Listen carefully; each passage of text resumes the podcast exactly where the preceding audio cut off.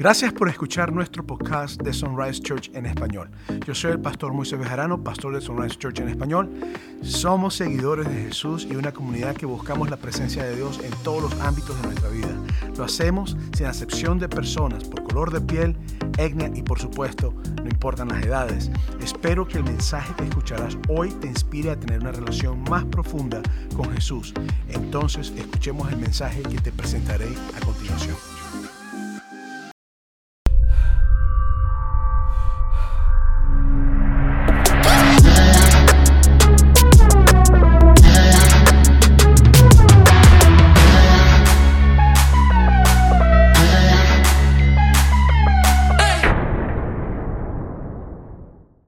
Te bendiga, el pastor Moisés Verano y estoy muy contento que nos estés viendo y quiero decirte que hoy comenzamos una nueva serie. Una serie que en lo personal creo que va a ser de mucha bendición para tu vida. Eh, sé que lo ha sido para mí mientras he estado preparándolo. Ah, y hemos titulado la serie Listo para la batalla. Ah, y hoy vamos a empezar con la primera parte en lo que sería qué es guerra espiritual. Y vamos a estar enfocándonos en Efesios capítulo 6, versículos 10 al 13. Entonces, mientras entramos a esta nueva serie, eh, quiero que tengamos en, perspectiva que en las próximas semanas vamos a estar hablando acerca de la realidad del mundo espiritual. Ah, si creciste en Latinoamérica, y estoy seguro que si lo hiciste, has escuchado o has experimentado o has tenido familiares que han ido a brujos, que se han hecho lecturas de manos, ah, de cartas, eh, que te hablan de mal de ojo o supuestos muertos aparecidos, eh, maldiciones, conjuros, limpias y cosas como estas.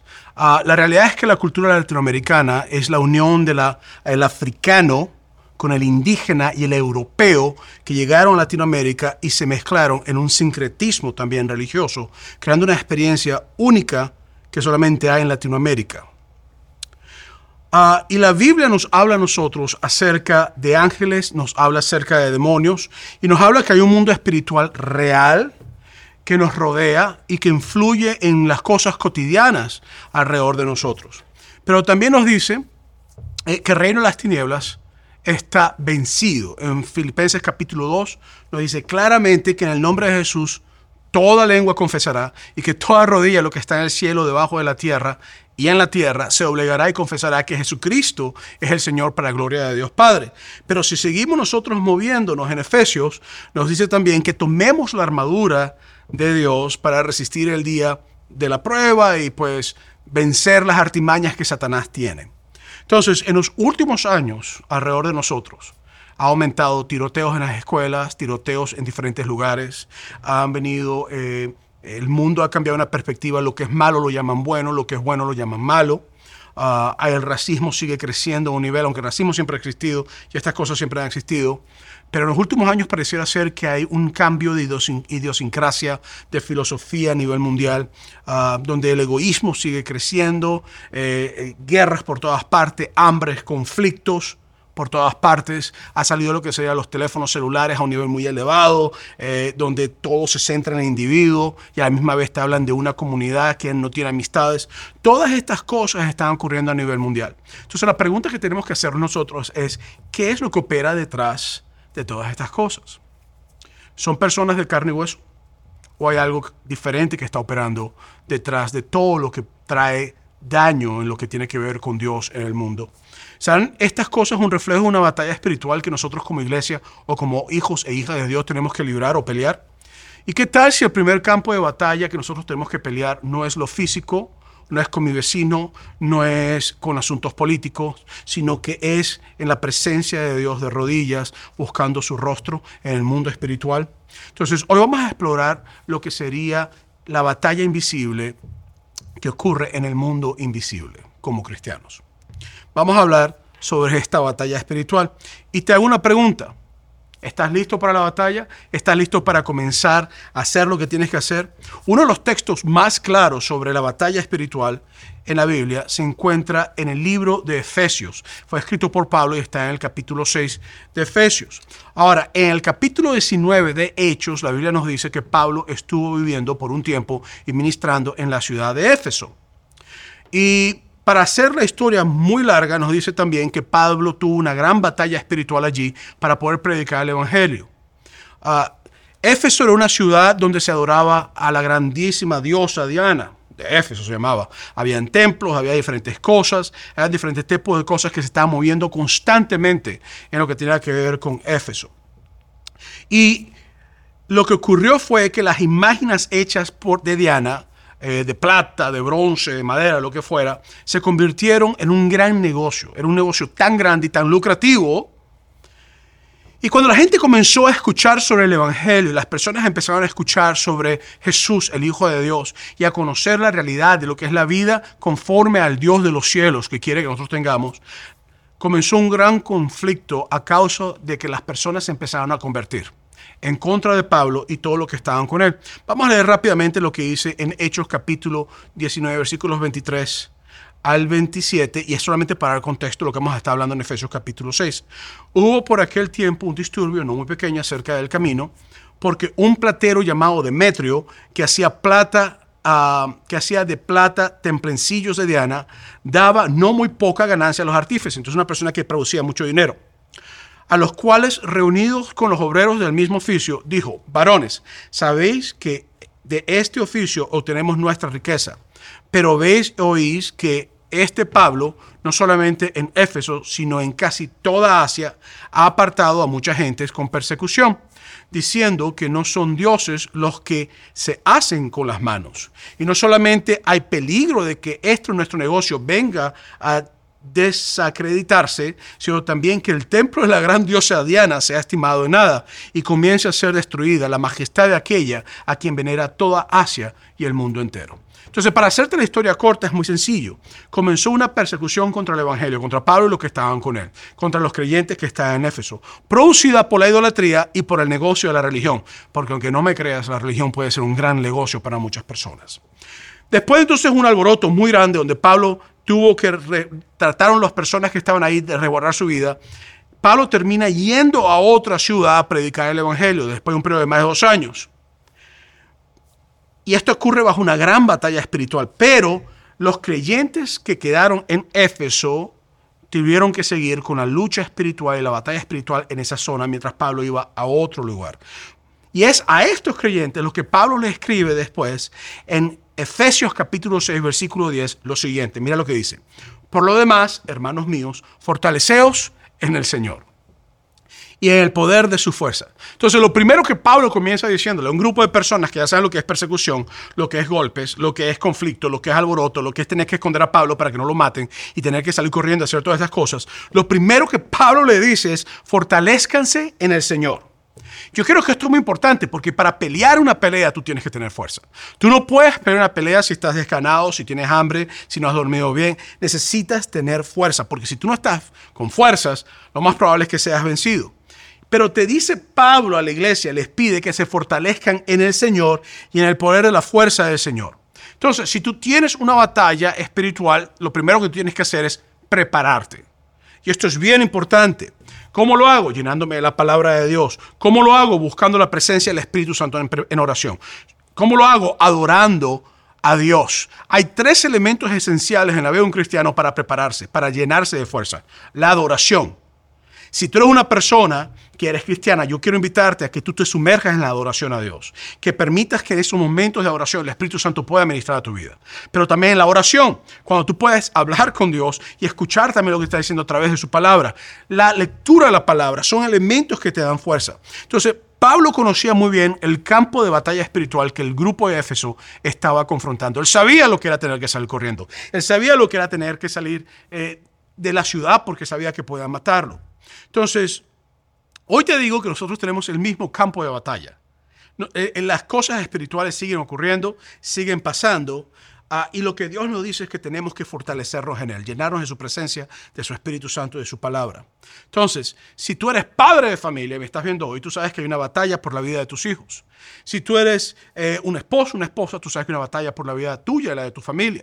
Tenemos que comprender nosotros que, especialmente con nuestros hijos ahora, hay una batalla que se está librando espiritual por conceptos, ideologías, idiosincrasias, pensamientos, filosofías, que son constantemente un bombardeo en la vida de nuestros hijos, que se van alejando a veces de los principios bíblicos que nuestra familia tiene.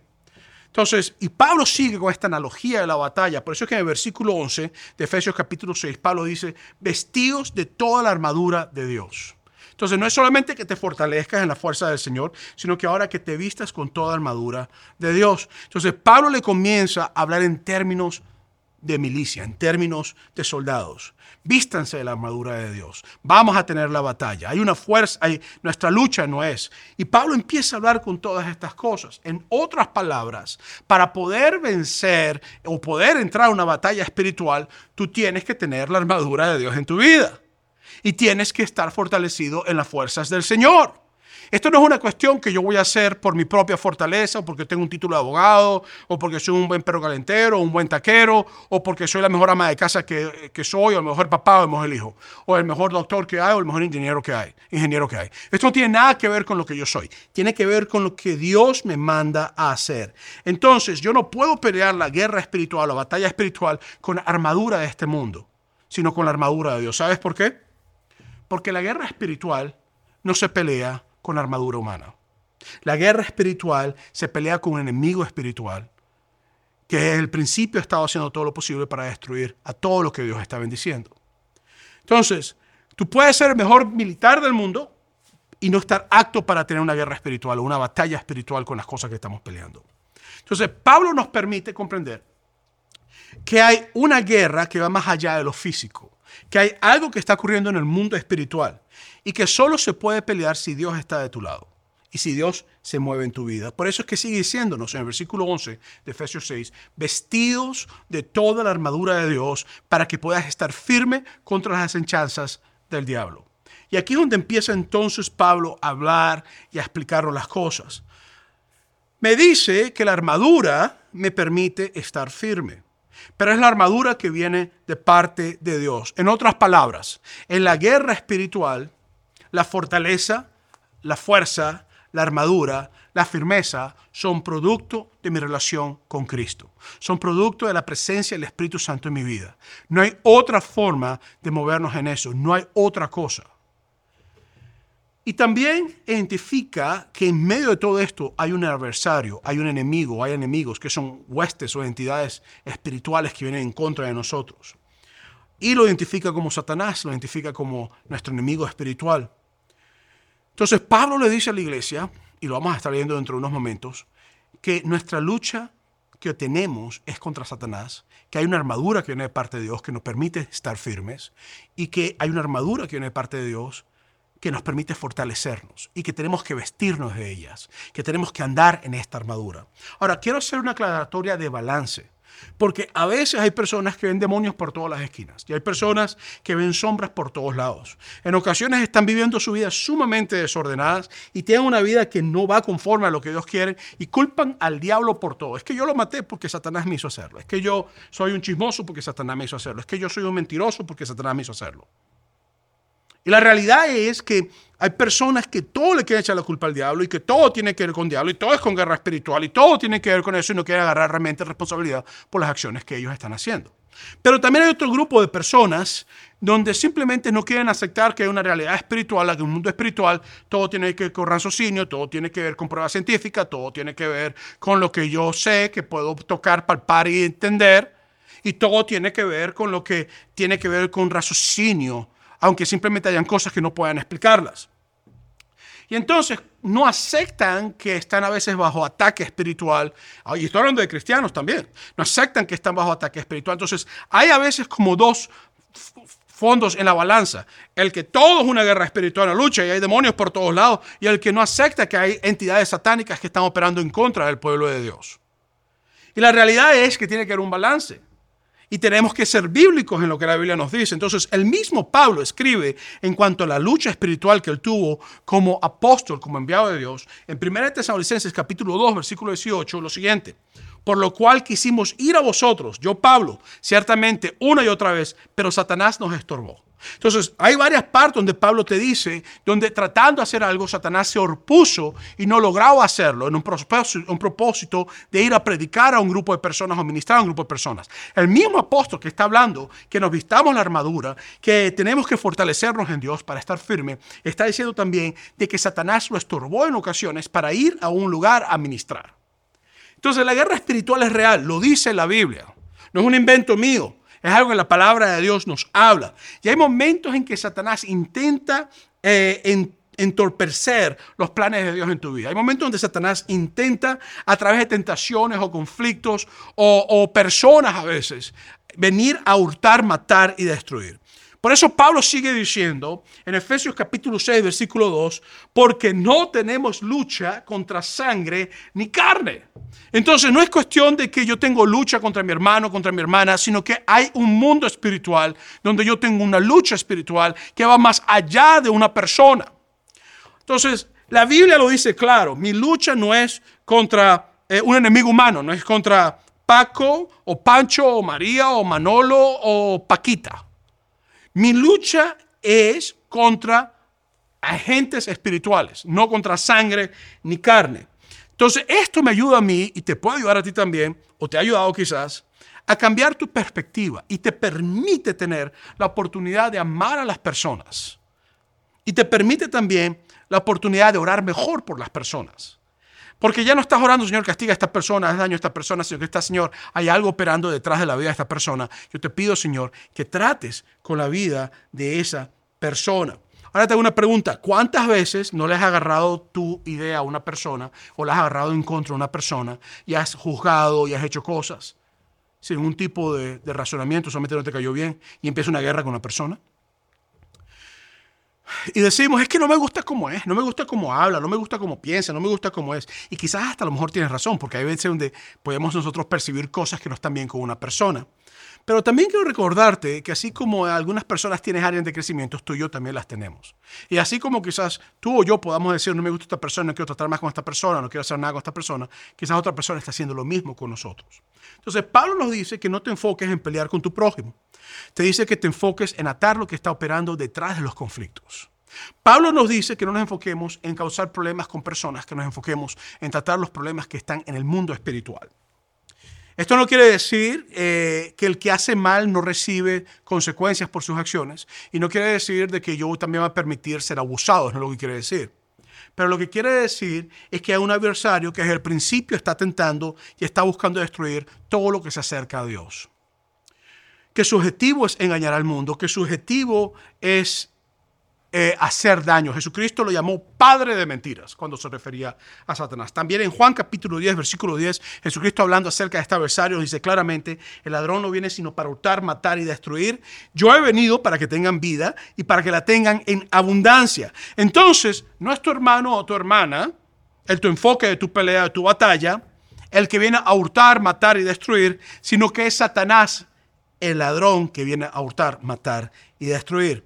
Pero Jesús nos dice que Él nos dio armas para vencerlo. Por eso es que nos dice que Él ha venido a darnos vida, vida en abundancia.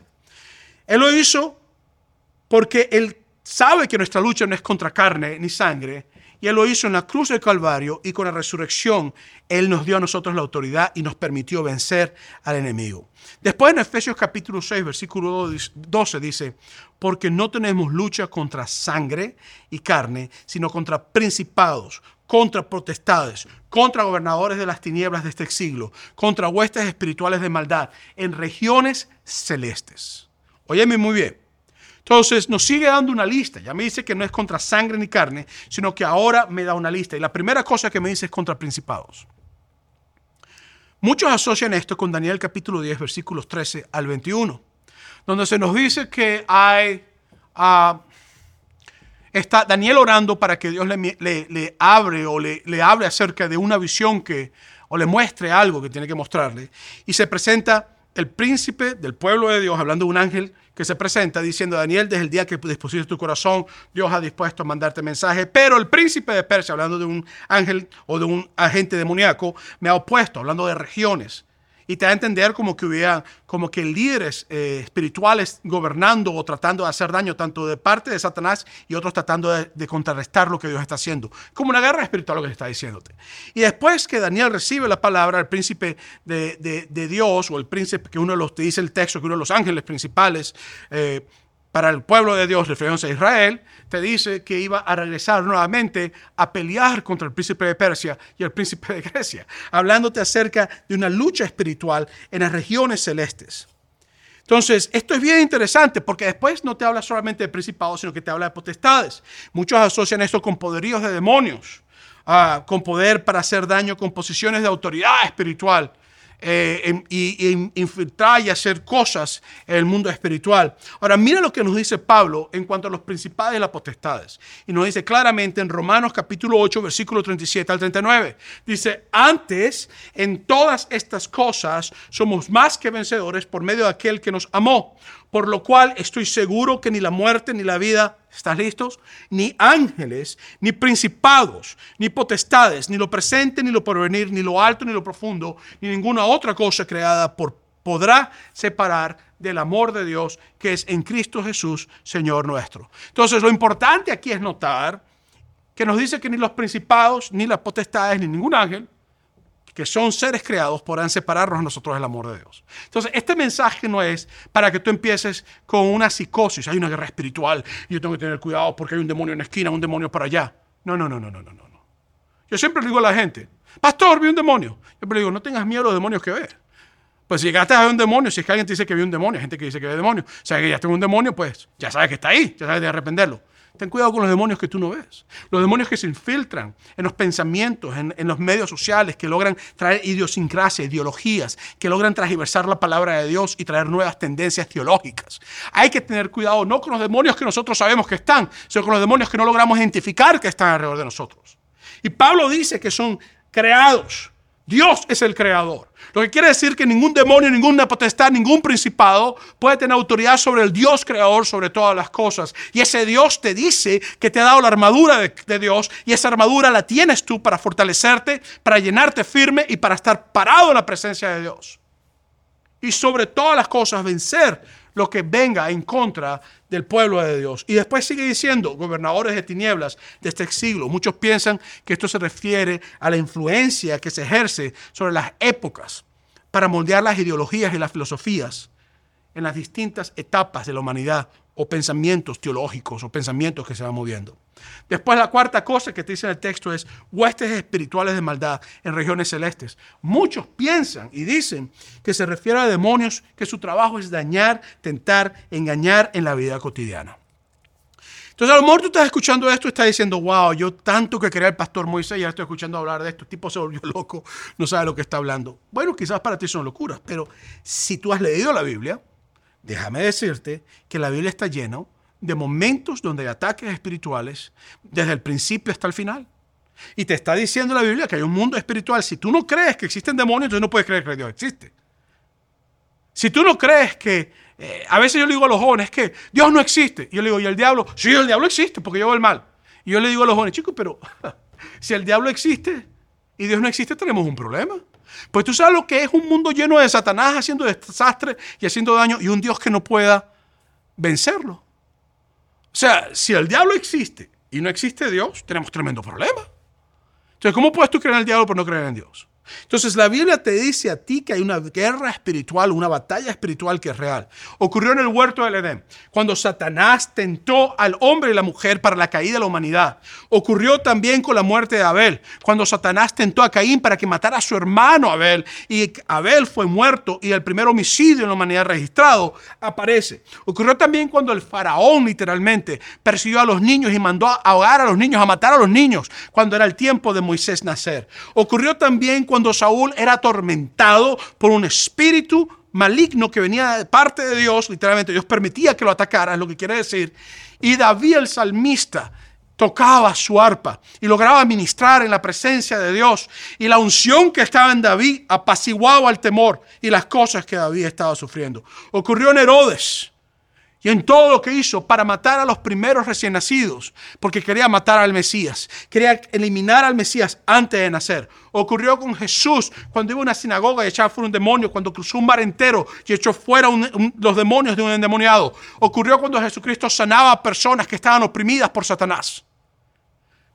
Ocurrió con Judas el día que se acercó a besar a Jesucristo y con un beso lo traicionó. Ocurrió en una cruz con Cristo siendo clavado y las tinieblas regocijando sobre la muerte de Cristo. Pero también ocurrió en una tumba que se abrió y Jesucristo resucitó, venciendo a las huestes, a los principados, a las potestades. Por eso es que la Biblia dice que Cristo los exhibió públicamente en la cruz. Yo tengo que comprender que también ocurrió con Esteban a ser apedreado y ser muerto y decir, veo al Hijo de Dios sentado a la diestra del Padre. Y ocurre en tu vida también. La batalla espiritual ocurre en tu vida constantemente. Déjame decirte que yo recuerdo no un momento, sino muchos momentos en los que he tenido que ir a ministrar a un lugar, o he estado pasando un momento de plantación de iglesia, o he estado pasando un momento de tratar con pastores, o ministrado, supervisar pastores. O he sido enviado a un lugar a tratar con problemas muy difíciles. Y de repente empiezan ataques que han surgido, pero tan problemáticos por todos lados. Es como que tú eras un ring de boxeo y tienes a tres boxeadores golpeándote. Empiezan conflictos en la familia, en mi familia, empiezan conflictos en la iglesia, empiezan problemas con asuntos de migración, a veces intentan deportar o cosas por el estilo, empiezan problemas con líderes con los que estamos tratando, empiezan problemas... Eh, con, situaciones que empiezan a ocurrir. Yo he tenido que arrodillarme y clamar a Dios y decirle a Dios, Señor, yo tomo la autoridad que tú me has dado, por la unción que el Espíritu Santo está en mi vida, por el llamado que Cristo ha hecho en mi vida, por la sangre del Cordero que ha sido derramada en la cruz de Calvario y por la resurrección de la muerte. Y tomar la autoridad por el Espíritu Santo y pararme y empezar a caminar y mantenerme firme bajo momentos de lucha espiritual. Los problemas no se han desaparecido mágicamente, como muchos predican. Pero he podido mantenerme firme, igual como tú también sabes lo que te estoy diciendo si has experimentado esto. En medio de la crisis, la presencia del Espíritu Santo viene, la palabra de Dios viene, la unción del Espíritu Santo viene, está la crisis en pleno apogeo y tú estás como, sé que hay problemas, pero estoy firme. Sé que hay conflictos, pero estoy tranquilo porque mi redentor vive, porque mi Señor da la victoria, porque mi Señor todo lo puedo y he podido ministrar y ver después a multitudes, a personas, problemas solucionarse, el Espíritu Santo moverse. Y he logrado comprender el ataque y su motivo y comprender lo que Satanás está planificando en contra del pueblo de Dios. El enemigo quiere destruir a tu hijo, a tu familia, quiere destruir tu vida. Comprende que es tiempo de librar batalla espiritual en oración, es tiempo de buscar el rostro de Dios en adoración. Es tiempo de meternos en la palabra de Dios y estar listos. Empieza a caminar con la autoridad que el Espíritu Santo te da. Hay cristianos que andan todo el tiempo asustados. Tú no tienes por qué tener miedo. Cristo ya venció a Satanás. Y tú tienes el poder de Dios en tus manos. Por eso es que Pablo sigue diciéndonos después, por lo tanto, tomar la armadura de Dios, versículo 13, para que podáis resistir en el día malo y habiendo acabado todo, estés firmes. Entonces, la única forma de resistir el día de la batalla, el día que Satanás viene con los ataques, es si tienes la armadura de Dios puesto. No hay otra forma. Y la única forma que tú puedas estar firme es con esta armadura. Las batallas se libran con Dios y las batallas se ganan con Dios. No la puedes ganar tú solo. Porque tú eres una persona pecadora igual que yo, lleno de errores por todas partes. Pero en Cristo Jesús podemos vencer. Por eso es que en Santiago capítulo 4, versículo 7 nos dice, someteos pues a Dios, resistir al diablo, y mira lo que dice, y huirá de vosotros. La promesa bíblica es que Satanás huirá de nosotros si nosotros estamos firmes en Dios. Oye, someteos a Dios y Satanás huirá de nosotros. Entonces, al estar debajo de Dios y su armadura, y resistir y mantenernos firmes, a Satanás no le queda otra sino que moverse. Entonces, la aplicación que me gustaría hacer y la pregunta que me gustaría responder es, ¿cómo entonces permanecer firmes ante la batalla espiritual? ¿Cómo puedo yo permanecer firme ante la guerra espiritual? Número uno, sé sobrios y velar. En primera de Pedro capítulo 5 versículo 8 dice, sé sobrios y velar porque nuestro adversario el diablo, como león rugiente, anda alrededor buscando a quien devorar. Entonces, parte de nuestra actitud como soldados es ser sobrio y velar. Y tú dices, ser sobrio, quiere decir que no está borracho. No. lo que quiere decir es que Satanás está buscando devorarnos, está buscando destruirnos. Entonces, ser sobrios implica que yo tengo que tener una mente clara ante toda alocada idea o cada alocado movimiento que viene filosófico para influenciar lo que la palabra de Dios dice. Óyeme, no existen dos, tres Biblias, existe una sola palabra de Dios. La palabra de Dios no tiene por qué ser aumentada, la palabra de Dios única, Dios ha sido dada ya y no tengo yo por qué estar navegando en un mundo de ideologías, idiosincrasias, que cosas nuevas, como son de oír cosas nuevas, como dice la Biblia. Para yo ser sobrio tengo una mente enfocada en lo que Dios me está diciendo. Y cuando te habla de velar, te está hablando de una relación de oración con Cristo. Te está hablando de lo que Cristo dijo claramente en Mateo capítulo 26, versículo 41, donde dijo, velar y orar para que no entréis en tentación. El espíritu, la verdad, está dispuesto, pero la carne es débil. Dios me dice a mí que yo tengo una carne que está, es débil y un espíritu que está dispuesto para velar. Entonces, ser sobrio, no dejes que tu mente sea llevada como una veleta por el viento a cualquier dirección. Mantente enfocado en lo que la Biblia te dice. Velar, ten una relación con Jesús, en tu relación de oración, porque en los momentos de tentación la oración es lo que te permite vencerla. Entonces, por ende, no podemos ser nosotros guerreros espirituales sin una vida de oración constante donde comprendamos la realidad espiritual de nuestro enemigo, que es Satanás. Y la Biblia te lo dice, tu espíritu está dispuesto, tu carne no. Entonces, ¿cómo permanecer firmes ante la batalla espiritual? Número uno, sé sobrios y velar. Número dos, conéctate con Dios y su pueblo. Sumamente importante. Años atrás escuché a un hombre que trabajaba con animales salvajes en el África decir la siguiente cosa. Decía, el animal que se aleja de la manada es el animal que se come el león, la hiena o los tigres. Fue lo que dijo. Ah, lo mismo ocurre en la guerra y en el conflicto. El soldado que pelea solo el soldado que tiene menos posibilidades de sobrevivir. Entonces, si juntos nos unimos en oración y si tú estás con Dios, la batalla espiritual tienes que pelearla en lo individual cuando estás orando solo y en la comunidad también. Por eso es que en Filipenses capítulo 1, versículo 27 dice, solamente que os comportéis como es digno del Evangelio de Cristo, para que no seas que vaya a veros o que esté ausente, oiga de vosotros que estáis firmes en un mismo espíritu, y esto, estar firmes en un mismo espíritu, combatiendo unánimes por la fe del Evangelio. Entonces la palabra de Dios me está diciendo a mí que no es un asunto que yo hago solo. Imagínate que yo sea pastor de una iglesia solo y que yo, mm, yo bautizo, yo predico, yo oro, yo, o sea, somos una comunidad. Conéctate a Dios y conéctate a la comunidad de Dios, a su pueblo. Es mejor cuando tú estás orando y tienes a otros intercediendo contigo. Por eso es que yo te quiero alentar que si estás en un momento de conflicto muy difícil, busca a los guerreros de oración de la iglesia, personas que comprenden lo que es orar, que aman orar, y diles, hermano, hermana, yo me orar por esto. Pon una petición de oración y nuestras personas que aman orar van a estar orando por ti y juntos van a estar peleando la batalla espiritual en oración. Entonces, ¿cómo permanecer firmes ante la batalla espiritual? Ser sobrios y velar. Número uno. Número dos, conéctate con Dios y su pueblo. Número tres, llénate de la presencia del Espíritu Santo. En Gálatas capítulo 5, versículos 16 al 17 dice, digo pues, andad en el Espíritu y no satisfagáis los deseos de la carne, porque el deseo de la carne es contra el Espíritu y del Espíritu contra la carne, y, y esto se opone entre sí para que no hagáis lo que quisierais. Entonces, la batalla se pelea lleno del Espíritu Santo. ¿De qué otra manera puedes vencer tú las artimañas de Satanás? Si no es con la presencia del Espíritu Santo. Recuerda que nuestras armas no son carnales y no vivimos por la carne. La Biblia dice, por fe andamos, no por vista. No podemos pelear una batalla espiritual en la carne. No puedes. Vas a perder. Si nosotros vivimos por el Espíritu, entonces tenemos la armadura de Dios. Y podemos entonces librar la batalla por el poder del Espíritu. La Biblia nos dice que todas las señales que Jesucristo hacía y que toda la unción que tenía Jesús sobre su vida y que todo Jesucristo echaba fuera demonios por el Espíritu Santo. Y ese mismo Espíritu Dios te lo ha dejado a ti. Jesús dijo que no iba a dejar al Paracletos o al Consolador. Que iba a venir a otro consolador, que iba a venir y a revelarnos a nosotros y que no iba a ungir. Entonces, busca la presencia del Espíritu Santo. Iglesia, sumérgete en la adoración.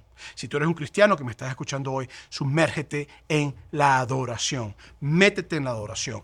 En adoración tú reconoces quién es Dios, te humillas en su presencia, le buscas, te metes de, de completo en su presencia. Ora, lee, percibe, métete en la presencia del Espíritu Santo para pelear la guerra espiritual. Entonces, ¿cómo permanecer firmes ante la batalla espiritual? Sé sobrios y velar, conéctate con Dios y su pueblo, llénate de la presencia del Espíritu Santo. Número cuatro, y punto final, usa las armas de Dios. En 2 Corintios capítulo 10, versículos 3 al 5 dice, pues aunque andamos en la carne, no militamos según la carne. Estamos en cuerpo carne, cuerpo, eh, cuerpo de carne, pero no eh, militamos, no peleamos según la carne.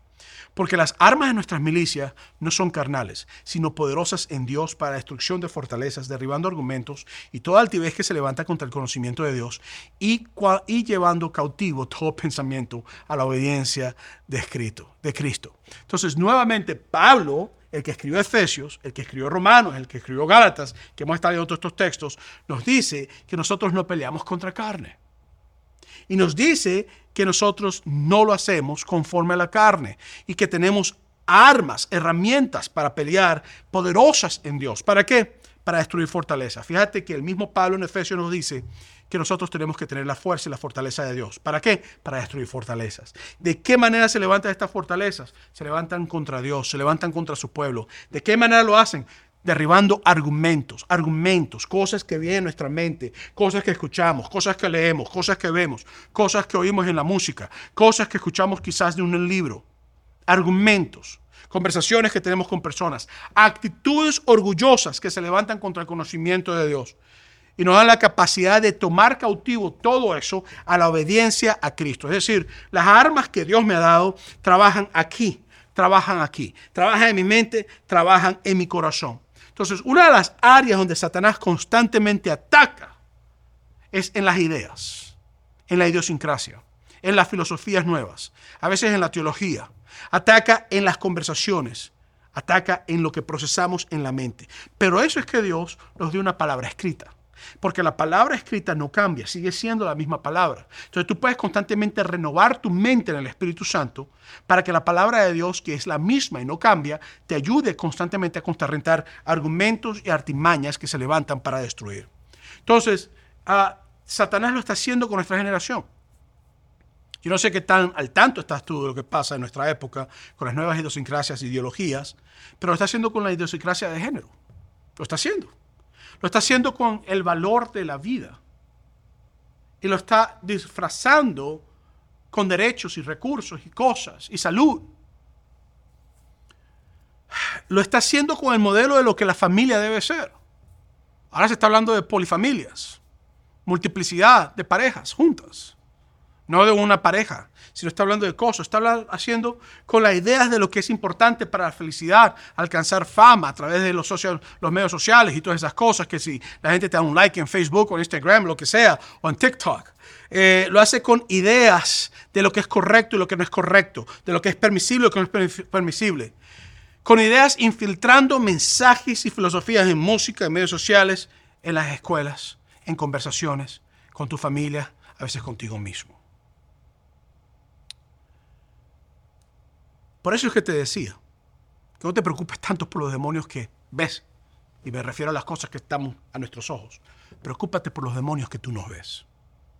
Porque son los demonios silenciosos que entran a través de cosas que escuchamos, a traer ideas y pensamientos que nos van alejando de Dios. Por eso es que la Biblia te dice que las armas de la palabra de Dios combate todas estas cosas. Por eso es que yo quiero que comprendamos que Dios nos ha dado autoridad para vencer a Satanás y a sus enemigos. Tú no tienes por qué tener miedo a la lucha espiritual. Tú tienes que creer que aquel que echó fuera demonios, que aquel que caminó sobre las aguas, que aquel que resucitó de la muerte, es el mismo que está en tu vida. Y es el mismo que tiene poder de Dios para hacer grandes cosas. Ya Cristo venció en la cruz a Satanás. Por eso nosotros tomamos la autoridad sobre el enemigo Y por eso es que nosotros podemos decir y leer hoy lo que la palabra de Dios nos dice a nosotros, que nuestra lucha no es contra carne ni sangre, y que Dios nos ha dado armas para fortalecernos y estar firmes en medio de todas las cosas. Mira, a lo mejor tú tienes una lucha en tu familia muy grande ahorita y te estás preguntando qué voy a hacer, no sé cómo moverme en esto, no sé de qué manera trabajar en esto. A lo mejor tienes una lucha de hace años, a lo mejor tienes una lucha con iglesias, porque a lo mejor te han tratado las iglesias, porque a veces Satanás también. Satanás, Jesucristo echó fuera demonios en sinagogas, donde estaba hablando sobre la palabra de Dios. Y a veces hay momentos donde las iglesias pueden hacer cosas que pueden hacer daño a una persona. A lo mejor tu lucha o la batalla espiritual comenzó en una iglesia bajo abuso espiritual en tu vida. A lo mejor la batalla espiritual comenzó con un problema con un padre, con una madre. A lo mejor la batalla espiritual en tu vida comenzó con cosas, que ideas que fueron infiltrándote en tu mente desde muy joven, en la escuela, con amigos, o cosas que viste que no tenías que ver, o cosas que tocaste que no tenías que tocar. O asuntos espiritualistas, de rituales, como dije en Latinoamérica, que la brujería y la gente, el zodiaco y todas esas cosas, y la gente piensa que eso es de Dios. Cristo Jesús murió y ya venció la lucha espiritual por ti. Si tú quieres ser libre de toda atadura espiritual que está en tu vida y de toda cosa que Satanás levanta para atar, hurtar y destruir, tú necesitas a Cristo en tu vida.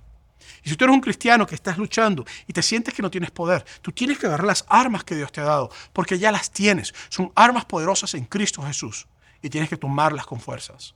Y yo quiero decirte que si tú no conoces a Jesús, tú no puedes vencer la batalla espiritual. Pero si Jesucristo está contigo, ya la batalla ha sido vencida por Él. Yo quiero invitarte a que tú recibas a Jesús como tu Salvador. Quiero invitarte a que tú permitas que Jesucristo se levante en tu vida y que junto a ti Él venza a Satanás en las cosas que ha hecho para destruirte. Si tú quieres recibir a Jesucristo como tu Salvador, yo quiero invitarte a que ores conmigo esta oración. Simplemente ora conmigo, Señor Jesús. A partir de ahora, yo te reconozco de que tú moriste por mí en la cruz de Calvario, que tú resucitaste de la muerte y que yo soy tuyo. Mi vida es tuya. La entrego en tus manos.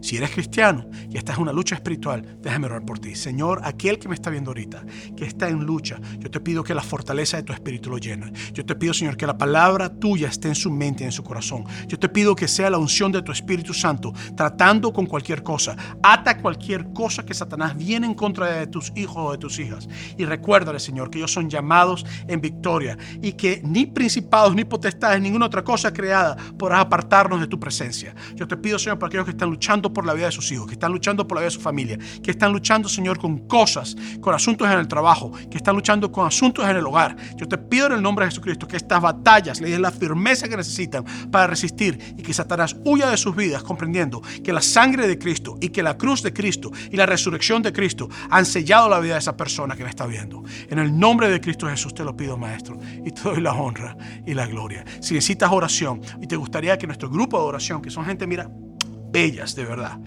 Oren por ti, mándanos una petición de oración. Déjanos saber cómo podemos orar por ti.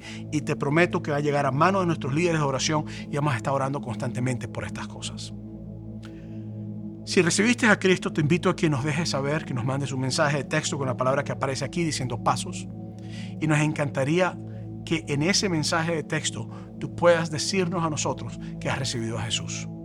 Uno de nuestros líderes se va a comunicar contigo para orar por ti y llevarte, ayudarte a caminar en Cristo. Visita nuestra página de internet también, sorreschurch.org, y ahí puedes entrar en lo que sería la parte de lo que sean grupos celulares o grupos de vida y hacer la vida en comunidad, como decía ahorita. Gracias por escuchar este podcast. Quiero invitarte a que lo sigas escuchando. Si has sentido que Dios te ha hablado, entonces te invito que sigas los siguientes pasos. Aquí hay dos formas de hacerlo. Envía un mensaje de texto con la palabra pasos, P-A-S-O-S, al número 909-281-7797. Nuevamente el número es el 909-281-7797. Y allí recibirás entonces un mensaje con algunas indicaciones para ayudarte a crecer. Una de ellas es unirte a un grupo pequeño o encontrar un lugar para servir o simplemente hablar con alguien uno a uno en cuanto a tu fe. La segunda cosa que puedes hacer también es visitar las notas de este podcast y seguir los enlaces que te hemos proporcionado. Si estás cerca de una de nuestras localidades físicas en Banning, Ontario, Victorville o Rialto, nos encantaría invitarte a que te unas a uno de nuestros servicios y nos brinde la oportunidad de conocerte personalmente. Así que me despido y espero verte muy pronto. Dios te bendiga.